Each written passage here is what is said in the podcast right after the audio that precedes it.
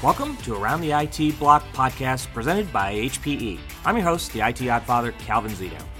This is podcast number 11, and this is the last of the republished podcasts that I've pulled from TalkShoe and I'm using on our new location for Around the IT Block. So, beginning with podcast number 12, they will all be new podcasts that weren't on TalkShoe. This podcast will go back to my roots of storage, and so let's jump into it. On the podcast today, I have Ben Smith. Ben, you you're probably one of the two guys I go to when I need help with MSA.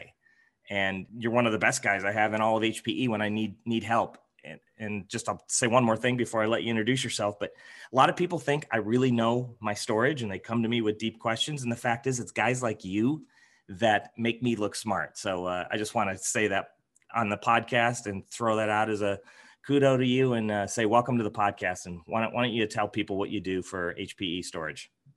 Well, thanks, Calvin. Thank you, and thanks for having me on. Um, so I'm a technical marketing engineer. My role is to kind of stand between marketing and R&D to produce all the technical materials such as white papers, uh, technical presentations, give tech talks and that kind of stuff, and to present the product and its technical capabilities, but also the value propositions that that product or solution uh, provides to the end customer. And I know we're going to talk about the MSA. I, I'm pretty sure MSA is your only product, right? You're not like dealing with other products. You're focused on MSA today. MSA today in our talk will be the uh, the focus, but actually now I also covered the J2000 J2000 uh, flash enclosures. So those are the NVMe over fabric uh, network attached uh, flash enclosures. They're called the J2000 in the quick specs. They're just labeled as flash enclosures. So I cover those as well, and to a lesser degree also JBODs as well. Well, that's interesting because we actually have never done anything about the J2000. So I may slip a few questions in here about the J2000. I knew we announced it and uh, yeah, just haven't haven't talked about it at all. So we we may we may circle around and talk about that just real briefly. So let's Fantastic. talk about MSA. Uh, yeah, yeah. What got me like thinking we should do this podcast is I saw you would send a bunch of messages out about some new features and I thought it'd be good to update people on that. So why, why don't you just list off what the new features are, and then we'll circle back and talk a little bit more about MSA in general, and then sure. Yeah, no, not not a huge number of uh, features, though. What we have is certainly very important for the end customer. Uh, we've got a new uh, few SKUs related to the 10G base T connectivity for the 20 series MSAs, uh, and critically, we have a new firmware which provides a number of benefits. And also for the pre-sales and the partners, we've got a new tool which allows them to uh, create better configurations. Well, let's for the customer that doesn't know the MSA. Let's start here. The one thing that jumps out for me when I think of MSA is how long we've had it. And every time I do a new Chalk Talk for a new generation of um, MSA, it just keeps getting longer and it's mm. like it's got such a history behind it i think what it's been 13 yeah. years i know you haven't been involved with the whole 13 years of msa but no, let's talk a little bit about that history of msa and why you think customers think that is an important thing to to to know about the msa absolutely and, and it definitely is and it's it's one of the serious benefits of choosing an entry storage platform with hpe is because our platform has been the MSA and it has been for for 13 years on this particular sort of family, there was a, an MSA prior to it. Some may remember, like the 1500, the 500 series, and so on. But the 2000, so the MSA 2000, which was launched in 2008, you know, a long time ago, has been evolving and progressing for all of this time. So that's roughly 13 years. And last year, you know, we released the Gen 6 platform, and with it, obviously, all of the new features and capabilities that that came uh, all, all, that brought with it.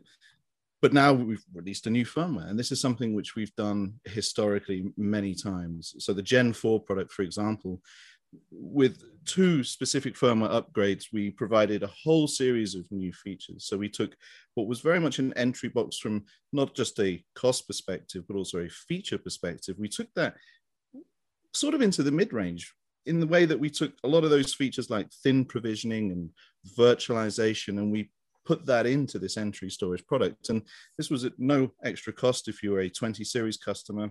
And then we released a new firmware that added around 30,000 IOPS of performance at no cost to the customer again. So this is not just about value, it's also about having the belief in a product and that the, the company from which you buy that has a commitment to that product. It's not new, it is continuing to be developed. And I think that gives a confidence that customers really appreciate. Yeah, and uh, think about the MSA, and you said it's an entry level array, and we've obviously really updated it with more mid range features. Let's talk a little bit, just a bit more about those features, because I think there's people that are still a little confused about what the virtualization is and and how yeah. that brings more value to an entry level array. So sure. talk a little bit about that virtualization, which now with the Gen six is it's the only option, right? I know like for a few generations you could choose mm-hmm. between linear pools and virtual pools. I think now it's the only option on the new Gen six, isn't that right? Yeah, you got that right. So the reason for that really is that linear storage, which uh, preceded it, and was how you would configure an MSA all the way up to to this firmware that we released midway through the Gen 4 product. So it was called GL200. And you're right, and for Gen 4, it was possible to configure both linear and virtual. And so linear is kind of like the traditional way that people think about configuring storage in, in the olden days, right? So RAID 5 and RAID 6 on a set of spindles, and then you would put volumes within those, and, and all the workloads for those volumes would share just that series of disks. And obviously, that limits you in terms of scaling performance and capacity for a given workload. Actually, it also makes expanding and just generally changing the layout of that storage very difficult. It's not an agile way to do things. So we've made that obsolete since Gen 5, actually, simply because letting customers do something is nice, but the idea is, especially in an entry product, is not to present options which can confuse or even result in a worse configuration. And this is also why the virtualization and tiering engine is not configurable really in many ways at all. So the virtualization idea is that you still take underlying that virtual pool of storage a series of disk groups that you apply RAID, or in the case of Gen 6 MSA DP Plus, which we can return to uh, a little later. But you take these RAID disk groups, and then on top of that, you add a virtualization layer, which creates a pool of storage. Now, because that pool can be made of uh, drives that have different qualities, so SSDs, of course, have the very best dollar to IOP um, you know, characteristic, whereas a 7.2K midline SAS drive has a very good dollar to terabyte so capacity ratio you know. And by putting those all in the pool and, and not allowing users to have lots of you know knobs to turn and switches to switch it stops them adjusting that tiering engine into a way that would actually arrive at worse performance which can easily happen if you look at the higher end arrays you've got to know a fair amount about what you're doing before you start playing with those things so really just by adding a disk group of a different type so ssds and midline SAS drives, for example, to the pool. Now we have a virtual pool of storage where we can add lots of volumes and data is wide striped and the performance is shared among all the drives within that pool. But we also have the benefits of and the cost savings really of having a small amount, for example, of SSDs dealing with the IO that they're best suited to. So the applications that require low response times, for example, and then it automatically shuffles, you know, data that's not frequently accessed down into the lower tiers, which offer obviously its own benefits, which are these good ratios of dollar to terabyte. So virtualization and tiering are the real underpinnings. And in Gen 6, if I may just go on a little bit longer, uh, we introduced MSA DP Plus, which is a new disk group type. So if we have RAID 5, RAID 6, RAID 10, now we have MSA DP Plus. And its advantages are that it's not only an expandable disk group, so it's very flexible, it has built-in sparing, which allows you then to obviously simplify how you manage spares, but it also makes those spare drives now not just isolated and doing nothing. So you're, you know, spending money on a drive that does nothing until it's needed. Rather, it actually contributes towards performance uh, for the whole time. And the reason that this can happen is that we distribute data in a different manner to how we would normal RAID. So that spare has a sort of series of chunks associated with it, and they're distributed across uh, all drives. And this gives us much better availability, faster rebuild times, and so on, and the cost savings of you know not having wasted drives. So to make that real, not that wasn't real, Ben, because what you said was absolutely real. Uh, if we're looking at a say a 10 drive DP plus RAID group, you're going to have the data spread across all 10 drives. You're going to have the spare space that you need spread spread across all 10 drives. And if there was a disk failure, it's easier rebuild because now all the drives in the group are involved in the rebuild. And it's not just all trying to move data to a single target drive as a as a spare. And you're obviously as you said you're getting the performance of that drive because it's part of the group. It's not just sitting there waiting for a failure. Yeah you, you got it spot on. So you, you don't need me Calvin yeah. You already you already know this stuff. Um so exactly if you've got you know sparing inside the disk group we've got many to one rebuilds. So we're not we're not having to rely on the performance of just one drive that we re- are rebuilding to for example. Yeah absolutely. So one thing we haven't done and let's just do this quickly too because just in case people don't know what the gen 6 family is i mean there's effectively two hardware platforms and one one that we uh, we we build as a SKU because of the things mm. we throw into it, right? So let's talk about the the the products in the portfolio, the 1060, the 2060, and the 2062. Why don't you give me a quick summary of each of those? Yeah, absolutely. So the, the 1060 is really the entry of the entry. It's the, the baby MSA, if you will. So the 1060 is aimed at those customers who are really starting out with a, a very limited budget. Now it's a very capable box, but it doesn't scale to the same degree as the other arrays. So a 1060 allows you to have up to three additional enclosures. For example, the base array is SFF only. We don't have an LFF model of that. And up from that then is the 2062, and the 2062 is the full-fledged MSA array. Uh, it has all the capabilities of the 2060, except for it also supports encryption, as indeed does the 1060, by the way. And so there are no licenses involved, but it's the full performance, the full feature set. And the 2062 actually is a 2060. However, we include with it two 1.92 terabyte SSDs within the cost. And we also include the Advanced Data Services Suite license. And really, because the majority of, of customer workloads really are calling for a hybrid configuration, hybrid being that we have SSDs and HDDs typically within the same pool again, so that we can have that cost savings and performance uh, that we get from tiering. So the 2062 really is the gen- generally speaking, I would say that's the array, the SFF version particularly, that most customers gravitate toward.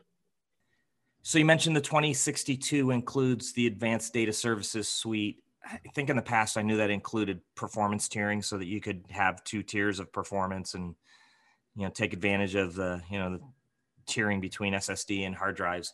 What what's included in the advanced data services suite? Very good question, Calvin.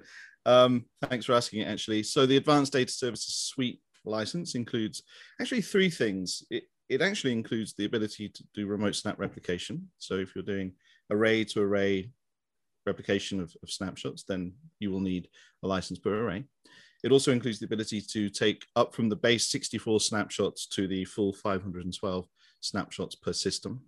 Um, but I think what most people consider it to be is the ability to have both SSDs and HDDs as capacity within the same system. So it's a really good question because it's maybe a chance to clear this up. There is some confusion that seems to go around this one um, because I think historically that license, it, it was actually individual licenses. We didn't have a suite. They were three individual licenses, and it was called the the uh, performance tiering license, which does suggest, in, in fairness, it does suggest that we're doing performance tiering, that is, having a single pool, and that's constructed of SSDs and HDDs. However, as actually happens, if we have SSDs in one pool and HDDs in the other, acting as capacity, so not including read cache and not including all flash pools, but if we have still in just the same system, so each pool being configured differently, you still need that license. Okay, so that's that sometimes trips people up. And so the 2062 coming with that license allows you to do every configuration whereas with the 2060 you would you would actually not need it if you were doing all flash pools and you would not need it if you were doing read cache But if you have SSDs and HDDs as capacity, then you need that license.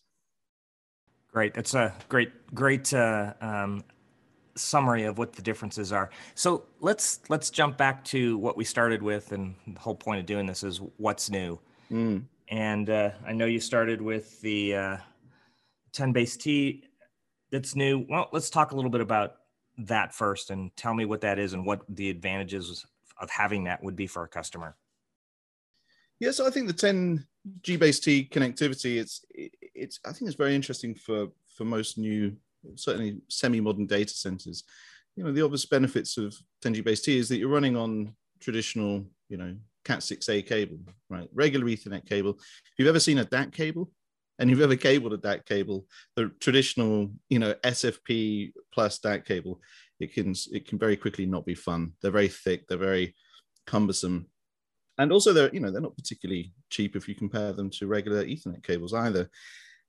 So optics you know, that's been the way for a long time that we've done um, 10 gig on MSA at least. We did introduce 10G base T for the 1060 uh, and elected initially not to have that on the 20 series. So this is what we're doing now and what we've done, in fact, is that we've released this uh, capability. And I think the net benefit, besides the fact that it's going to, to play, you know, well with the modern switching infrastructure that's quite probably in the customer site or soon to be, um, is the cost savings. I mean, this is the obvious sort of one that you could look at. I mean, if you if you did a compare of I don't know a couple of servers together and some switches and an MSA, and we've done this obviously, you'll find that there's quite a significant saving, right? So you could get down to something like 55% of reduction in costs. And these are real. We, you know, looked at the real numbers. If you exclude the fact that you've got SFP plus transceivers now, we don't need those. Um, the switches, the, the cost of the switches do vary a little bit, but they can be cheaper. And, you know, there is a question about the, the overall price of the array. So the 10G based T array is in fact just that little bit more expensive than the SFP plus. So there's a question about that. But the fact of the matter is, is that the SFP Plus version of iSCSI does require that you buy these transceivers. Now, you don't need to buy those for the 10G base T. And so, although initially it might look as though it's a slightly more expensive option, it's actually not. Overall, when you build the solution, you take infrastructure into account, it is very much cheaper. So let's talk Definitely. about drive sizes. I mean, we're always coming out with new drive sizes and I know you mentioned that there's some new drive sizes. So what are the the max drive sizes we have now for the MSA family? Right. Yeah. So we have um, pretty gargantuan drives. We've now got 18 terabyte midline SAS drives, which of course, you know, they're enormous. The the density um, can be important for other kind of uses. MSA is traditionally um, used with the small medium business type customer where they're, they're, sort of 30 terabytes maybe 50 terabytes of capacity. Might all be in a single unit as well. Um, so those drives are not typically going to be massively interesting uh, for those guys. However the msa is also used a lot for high capacity storage because it's a scale up system. The 2060 for example would be a good solution for that. It has uh, the ability to add nine additional large form factor enclosures and density is good. The less enclosures you have to buy, the best for the better it is for power and cooling and so on. And so with the 18 terabyte drives, it just allows us to get up to some sort of silly capacities. Now there are limitations that you can sort of reach with drives this large. So a single pool can be up to currently one petabyte. There has been discussion about making that larger, but right now it's uh, a measly one petabyte. I mean, that's a lot of capacity, right? And uh, for the 1060, as I mentioned earlier, we don't have an LFF version of the base unit. You have to have SFF and then up to three LFF enclosures. So I don't think that one's necessarily the most interesting use. It would be, again, the 2060, ideally. And 120 of those, well, you can get up to a raw capacity of 2.16 petabytes now. So, you know, just a huge density of capacity uh, for which the MSA, I think, is a significant leader in that department, actually. Okay, let's talk about. Uh, there's a new uh, firmware too, and obviously mm-hmm. firmware in and of itself may not be that interesting, but the features that are packed into the new firmware. Let's talk a little bit about what the new firmware is and what what you think it brings to customers. Sure. So yeah, a new firmware it can it could mean a few different things really, can't it? It could be performance, it could be features, it could be both. Um, usually there's some sort of fixes as well. If you've got a first iteration of release firmware, there's always there's always something that you want to make better. So surely there are a few bug fixes and that kind of thing uh, within this new firmware. Features wise, not so much. We didn't really plan to introduce huge numbers of features for this firmware. There are changes to the behavior of, of cache, but I don't think that's so interesting for your listeners. Certainly, if they want to read about it, I've written about it in the best practices. So that's always a document that I, I hope people do pay attention to and do read so they build good configurations.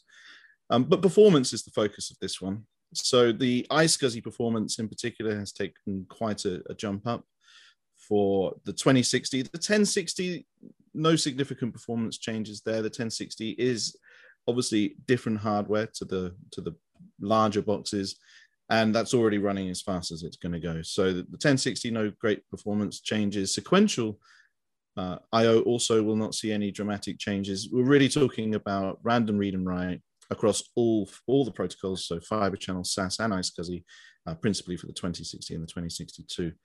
And I think you know it's kind of important to kind of just note about the MSA that it's it's no slouch, and it hasn't actually been a slouch for a long, long time.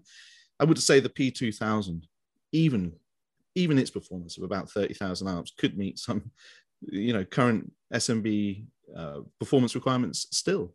The 2040, it jumped up quite significantly. We were around a sort of 120,000 IOPS. The Gen 5, I think we got up to about 270, something like that. And for the Gen 6, we have been at 325,000 random read IOPS, you know, and sequential throughput of up to like 13 gigabytes per second. I mean, that that was already ludicrously fast.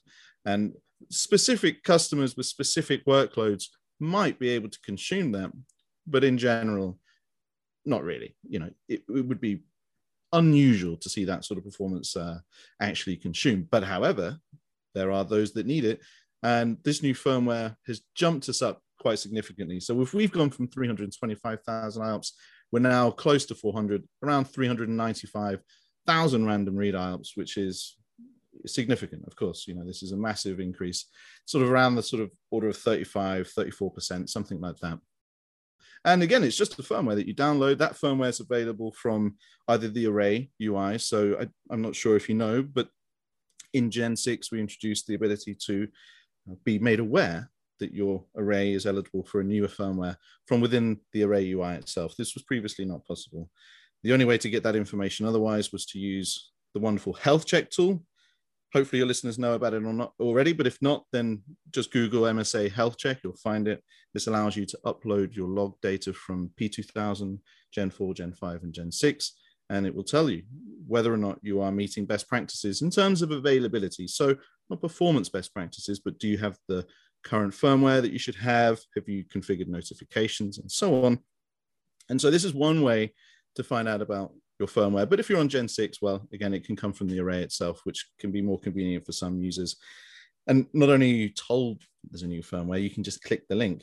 And well, it does this for hard drives as well. And if ever you've had to search for firmware for three, four, or five different hard drives, which easily happens, it, it was never any fun. But now, whether using health check on an older array or you know using the UI feature of Gen 6, you can now just click that and download the firmware. And one thing that did change recently that not everyone may know about is up to recently, it was necessary to have a support contract to be able to download uh, firmware, controller firmware for the MSA array. That's no longer necessary. So everyone can just log on to hp.com, go to the support website and download that firmware at no cost. And I should point out health check also is at no cost and no support contract required for that uh, either. So this is also just part of that larger ecosystem of, of um, how HPE takes care of its customers, and we're innovating, you know, trying to make things better for, for everyone.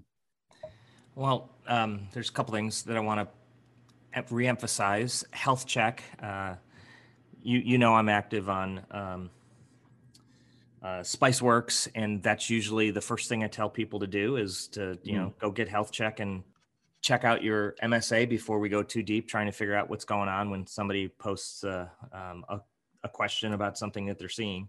And that I want to reemphasize, you said it, but it doesn't require a support contract. That's mm. pretty freaking cool. Um, Definitely. The thing I didn't know about that I'm just like, I was on mute, but I was applauding. You couldn't hear me. Is I didn't realize that we now allowed customers to download firmware for their controllers without a support contract. Yeah. To me, that's huge. I mean, I think I have the biggest complaint I hear about HPE is that we do that, that we don't let people have firmware updates unless they have a support contract. Mm, mm. I, I, love that we're doing that with MSA. That's great that we can allow customers now to download uh, controller firmware without having a contract. Definitely seems fair, right? It does, and I, you know, I'm probably going to get in trouble saying this out loud, but I wish other parts of the portfolio did it. You know, the Proliant and some of the other, our rest of our storage portfolio. I don't know, maybe maybe something's changed there, and I'm not aware of it, but it just customers need updated firmware, let them go get the firmware. Let's not make them have pay for a support contract to get the latest firmware. Yeah, but, there's always a reason for every decision, both for and against probably doing that. I couldn't speak for anyone else, but yeah, like you, I feel pleased that that decision was made. And, uh, you know, again, it's an, it's an entry platform. We don't want to make it difficult, right? We want to keep it simple. So let's uh, wrap up the discussion on MSA. Is there anything else around MSA? Well, you talked about the sizing tool. And again, um, Nate, let, let's go to the sizing tool. It's not a tool customers can use themselves, no. but HPE and channel partners have access to it. And the end well, result of using it is going to be very positive for customers. So, once you mention briefly what that is, and customers who are looking at an MSA should make sure that their their partner is using the tool to to size their uh, make sure they're configuring a best practices array. Yeah, that, I mean that's the critical thing. Best practices configurations. You know, I've, I've been doing MSA for quite a few years um, now. I think well since about 2009 or something, 2011. I don't know, a while. And over that time, and, and all the time, I see configurations coming in that customers need help with. It's usually indirect, but not always. It depends whether or not we've met at a trade show or something like that. And often they are with best intentions built to, you know to a specific amount of cost that was available to to yield a certain amount of capacity. And not everyone's got the knowledge of how msa uh, should be configured. It's a simple box on the surface but actually to build a good configuration well, it's not that easy. You've got to take a lot of things into account. If you're using a tiering solution as you often would if using uh, gen 6 msa for example then you need to pay attention to the ratios of those tiers having a small, you know, 2% flash ratio, if you will, against 100 terabytes of, of midline SAS, it's just not going to perform well. The tiering engine won't be able to do what it's supposed to do. And also, if you have too high a flash ratio, then you're losing out on the cost benefits of having tiering in the first place, which is to not invest in lots of expensive media, which SSDs, of course, are. So I think just best practice taking care of that's an important thing as as well as trying to make sure that you've met your capacity and your performance goal in general. So you've mentioned that the customers can't use it, but you know I have a sneaking suspicion that if they can create a passport account, they actually can. And a simple search on Google for HPE Ninja Sizer for MSA should yield the link. Uh, can't promise it will work, but certainly partners and HPE staff do have that. And that really allows them to do a few things. It means that there's not such a, um, a pressure on them to keep up to date with all the rules of MSA and all the other products that they have to cover. They have a very nice user interface now, and this is a version two of that tool. So they had it before, but it was only able to create rather limited configurations. They were best practice, and they were going to fit most hands, but they weren't a perfect glove for every scenario. Now they have a, tool that allows them to tweak and adjust things that they can really arrive at any number of best practice configurations. Before it was limited to a few, now it's every single possible one for any capacity across any array, any protocol. And so that tool really is going to end up for the customer in a configuration which is going to be cost effective, best practice. It's going to reduce their need for a support call or to go searching for the expertise on Spiceworks or, or wherever they may get it because they've already got a configuration that does what it's supposed to do. That's a great update on the MSA. Before we leave it, one thing I want to do is give people the URL where you can get more. We should have probably given this before. You can find more at hpe.com slash storage slash MSA. Easy URL. So let's transition off the MSA, Ben, and – we talked about having a little bit of bonus content around the J2000. We call it a JBOF, just a bunch of flash, replaced what we used to call JBOD, just a bunch of disks. Why don't you give us an update about kind of what it is and who it's targeted for? Sure. So, well, yes, again, we have it is listed in quick specs as HPE flash enclosures. The J2000, though part of the name isn't featured there, which uh, doesn't help us really because it is the J2000. And that product's really not aimed. There are some some folk, maybe because I work on that too, who think it's a sort of replacement or expansion or so something similar to that for the MSA. It's it's really not. It's an enterprise class uh, JBOF. It's fabric connected. This is the critical thing. So it's NVMe over fabrics. We use a RoCE v2 compliant fabric to allow more than one server actually to connect in over a switched infrastructure to either one of two models of J2000. It could be the two port, it could be the six port. There are pros and cons for, for both of those, which I doubt we have time to elaborate on too much. But you could imagine the two port is for smaller customer configurations, whereas the six ports, the sort of full fledged version for the super high performance configurations. So we can get up some, some dizzying performance numbers. The six port, for example, you're looking at over 10 million IOPS and 70 gigabytes a second of throughput. So, you know, this is for the customers that are doing e- extreme application workloads, um, whether that be big data or even media outlets could use something like this. So, the idea obviously is to allow really the separation, the disaggregation, if you will, of those high performance NVMe drives from the servers. Typically, any customer that requires that, they're buying NVMe drives within the servers themselves. And this has some limiting factors about it, right? Because, of course, you'll invest in some SSDs, you'll place them in the server, and maybe that workload needs to expand, its capacity footprint expands, but you've run out of space and you can no longer add additional capacity to that server. Well, that presents one kind of problem. The other might be that you're consolidating workloads from multiple servers to one now, are you going to go through the physical process of moving those NVMe drives? Um, you know, are you going to have to do some sort of data migration? It can get confusing, it can get complicated, um, but these are scenarios that happen all the time. The, the NVMe business is, is rather large actually, and for these internal drives. So the ability to place those on ostensibly a network. Now it's not a SAN, as you mentioned, it's a, it's a JBOF. There's no intelligence within those IO modules, in fact. So they don't do RAID or any of those sort of things. You, you can use applications that may have availability provided by the end application itself. It could be that that data is transient and you don't need it to be highly available. It could be that you do want to add some level of software protection. I actually wrote a paper which is available to the partners in HPE and soon will be publicly available on hpe.com that looks into using uh, Linux RAID software RAID, and also LVMs to offer that high level of availability. And they perform still very, very well. So really, yes, this box is a high performance beast that allows you to disaggregate those internal NVMe drives. And we're just, yeah, hoping that obviously people are hearing about it. So I'm very grateful that you asked these questions on your podcast, actually. So it's a relatively new product, as you mentioned. Well, will it include, uh, I don't know how much additional information is, but I'm actually looking at the quick specs for it. And by the mm. way, you'll you'll be grateful to know that I actually searched for HPE J2000 quick spec, and it did come up. Oh, While it's not in the title of the quick spec, Google's smart enough to find it. So fantastic. Uh, so we'll include some notes in the uh, in the show notes so that people can find more about it. So one one thing you could do besides the quick specs, um, I've also written a paper. That's what I do, right? Um, on implementing it with Linux. So couple of things about OS support. We support SUSE and Red Hat Enterprise Linux.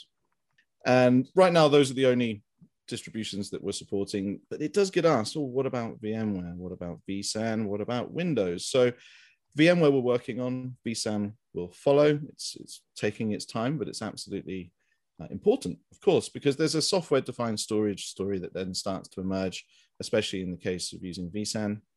Um, but Windows, not everyone seems to know, Windows don't want to support native NVMe over fabrics. So you can buy third party software that allows you to essentially translate between the native storage layer and NVMe over fabrics. But of course, you're going to lose out on some performance for that. And we're just not qualifying it. The whole point and the reason we're using, for example, RoCE V2 and not TCP initially is because this product's all about the super low latencies. We're talking microsecond latencies here. Um, and that can only be provided if you keep the software stacks and the services minimal to zero. Um, and that means obviously no translate, translation layer. Well, I appreciate uh, you having mentioned it at the beginning so we could talk about it for a few minutes. And uh, Ben, appreciate you taking some time today to do the podcast with me. And again, I just thanks thanks for the help you always provide to me to help people on Spiceworks. You're an invaluable resource. Uh, it's a pleasure. I mean, it's an honor to be here. And honestly, without without you, Calvin, you know, how would we be taking care of those people? So it's a it's a mutual thing. Appreciate what you do. Well, thanks a bunch, and uh, let's do this again sometime soon. Sounds great. Thank you. With this now being an official HPE podcast, you will no longer be able to find new episodes on TalkShoe. You can find the podcast on Spotify Podcast, Google Podcast, Amazon Music, and Audible, Podcast Addict. Hopefully, you'll find it soon on iTunes. And if you really struggle to find it, go to feeds.transistor.fm slash around dash the dash it dash block. Love hearing from you on Twitter, where you can find me as Calvin Zito. You can find our blogs at community.hpe.com. Until next time, thanks for joining me.